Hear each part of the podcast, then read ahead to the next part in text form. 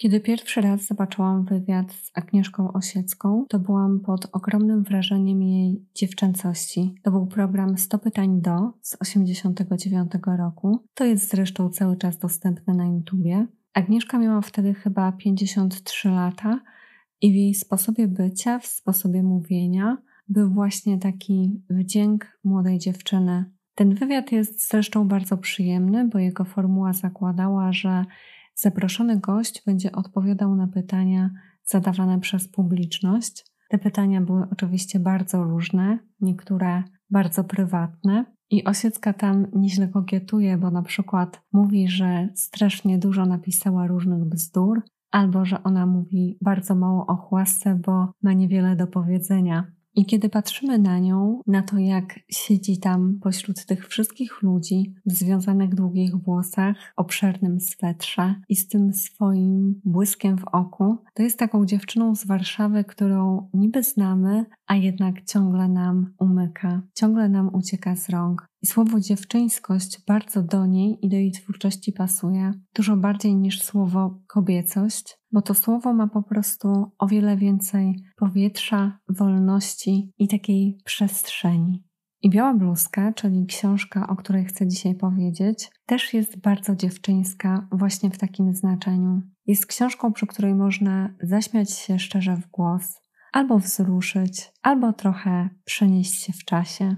Jeśli jest nam bardzo źle, albo mamy takie poczucie, że sobie z czymś nie radzimy, to Biała Bluzka jest opowiadaniem, w którym dostajemy sygnał, że nie tylko nas to spotyka, że nie tylko my jesteśmy czasem tacy nieporadni i zmagamy się z codziennością, z mężczyznami, z miłością, z rządem, po prostu z życiem i robi się jakoś tak lżej. Ale zanim przejdę do tego tekstu, to jeszcze dwa słowa o samej Osieckiej. Bo są takie książki, do których można przysiąść z marszu, bez przygotowania i bez żadnej wiedzy o autorze. I ten brak przygotowania w ogóle nam nie zepsuje przyjemności z lektury. Ale są też takie książki, przy których ta wiedza jest wskazana, i właśnie Biała Bluzka jest taką książką. I nie chodzi mi oczywiście o to, że jeżeli nie będziemy niczego wiedzieć o autorce, to niczego z Białej Bluzki nie zrozumiemy. Nie, oczywiście zrozumiemy. Tyle, że ta książka jest bardzo osiecka i jeżeli będziemy mieć gdzieś z tyłu głowy to, kto ją napisał, to pewnie przyjemność z czytania będzie po prostu większa.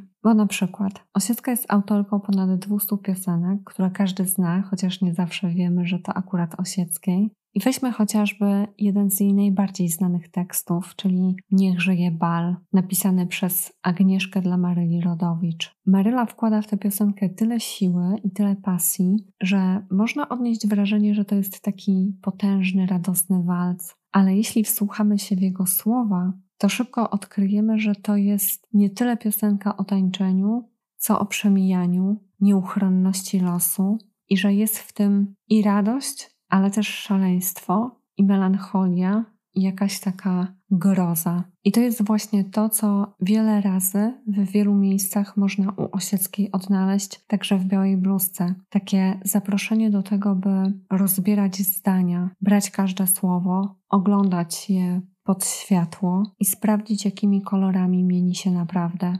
I dzięki temu nawet taki tekst jak Biała bluzka, który jest tekstem bardzo krótkim, bo możemy go przeczytać tak naprawdę w jeden wieczór, może stać się przyjemnością rozciągniętą w czasie i czymś, co można na nowo wielokrotnie odkrywać. I teraz przejdę już do właściwej części, czyli do dzisiejszego tekstu. Biała bluzka to jednocześnie tytuł opowiadania i tytuł całego tomu z wyborem najpiękniejszych opowiadań Osieckiej. Mnie dzisiaj interesować będzie tylko to jedno opowiadanie tytułowe. Ono jest napisane w formie listów i ten tekst jest zresztą bardzo znany dzięki wspaniałej roli Krystyny Jandy.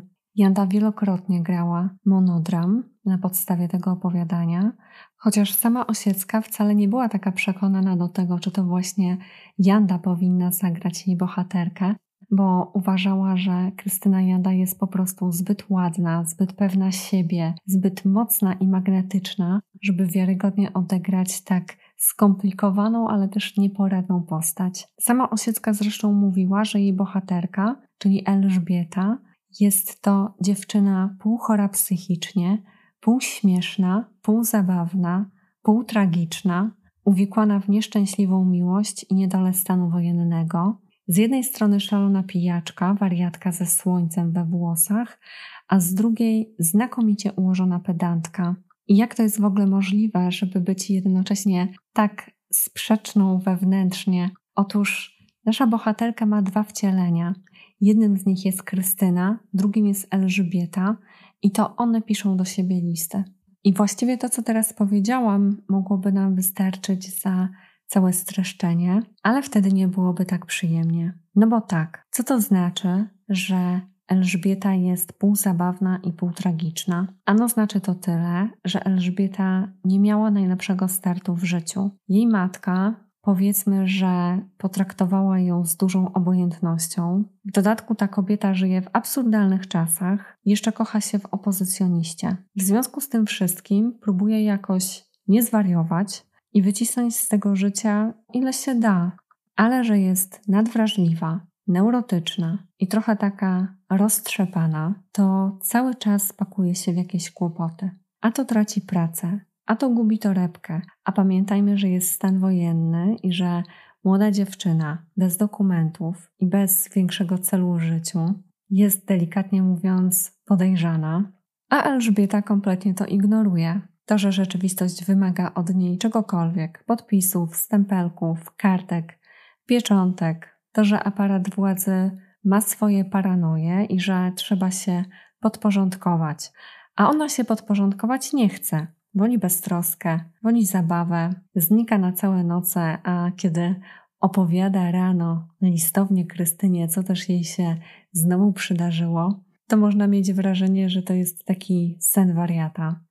I właśnie, tu z pomocą przychodzi Krystyna, czyli ta roztropna wersja naszej bohaterki, która do znudzenia przypomina załatw podpis, oddaj pieniądze, idź do urzędu, wyprasuj białą bluzkę. Ta biała bluzka jest właśnie takim symbolem tego, że jednak rzeczywistości da się w jakiś sposób podporządkować i że da się coś w tym życiu załatwić. Bierzemy białą bluzkę, prasujemy, nakładamy, idziemy do urzędu i robimy to, co jest do zrobienia, czyli po prostu zamykamy jakąś sprawę, chociaż jedną. I Krystyna punktuje te wszystkie rzeczy po kolei, robi te listy, a Elżbieta odpowiada jej zawsze niezwykle finezyjnie. Na przykład Droga Kristesso, moja ty, kurko, kuraturko, psinko ty moja, piczko zasadniczko, dziś jest cudowny dzień na załatwianie różnych rzeczy. Mój ulubiony dzień, środa. I potem oczywiście niczego i tak nie załatwia. Elżbieta w ogóle jest taką gadułą, ale to jej gadulstwo jest bardzo poetyckie i takie właśnie dziewczyńskie, że czujemy się tak, jakbyśmy siedziały w kawiarni z dawno niewidzianą przyjaciółką i ona nam właśnie opowiada o tym, co ją spotkało, o swoich miłosnych perypetiach, o swoich przygodach, o swoich rozterkach, o tym, że ze znajomymi zastanawiała się, czy nie zająć się na przykład prostytucją, albo że postanowiła zrobić kurs ślusarza, bo uznała, że to ją zbliży do swojej wielkiej miłości.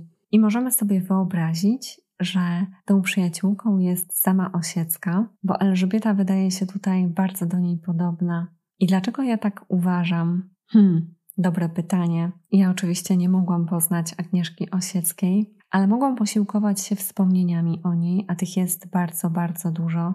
Są też książki wydane w taki sposób, że w całości poświęcane są sylwetce Agnieszki Osieckiej i składają się głównie ze wspomnień. I tam na przykład Jerzy Urban napisał, że Agnieszka jest najciekawszym towarzystwem, jakie można mieć w Warszawie.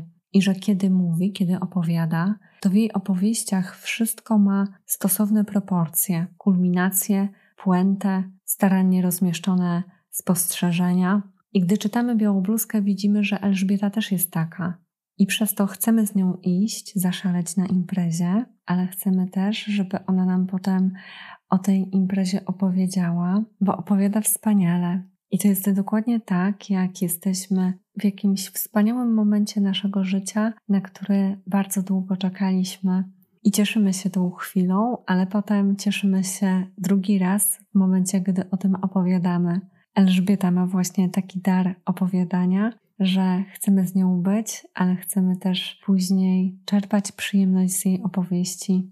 I wszystko byłoby tutaj wspaniałe i szalone i radosne, gdyby nie ten bal, o którym wspomniałam we wstępie, bo obok tej miłości, pijackich monologów i nocnych zabaw jest jednak cała beznadzieja lat osiemdziesiątych z tą biurokracją, rozpaczą, z takim poczuciem niemocy, że cokolwiek zrobimy, to i tak odbijemy się od ściany, że niczego nie da się załatwić, wszystkiego brakuje, że też czasem nie ma perspektyw. I to wszystko razem, plus lekkomyślność naszej bohaterki, prowadzi do zakończenia, które jest zaskakujące i którego oczywiście nie zdradzę, żeby nie zepsuć nikomu przyjemności. Zdradzę za to sekret naszej bohaterki na udany wieczór i na wyciskanie z życia, ile tylko się da.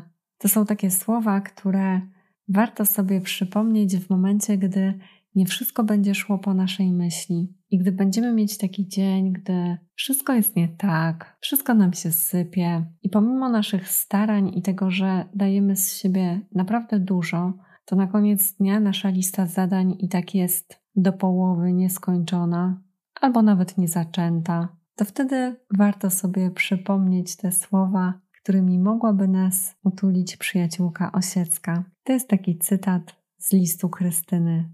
My nie z soli, tylko z roli. Boli, oj, jak boli. Andrzej Boboli. Znam ja tego Andrzeja. Jesteś moim wszechświatem, a potem zdzwonimy się. Daj spokój, głupiątko. Rozejrzyj się po świecie. Patrz, jaki przyjemny wieczór. Temat dla świerszcza, obrazek z nadkominka, migdałek pieczony, maleńki kieliszek wiśniówki, gorąca herbata i spać.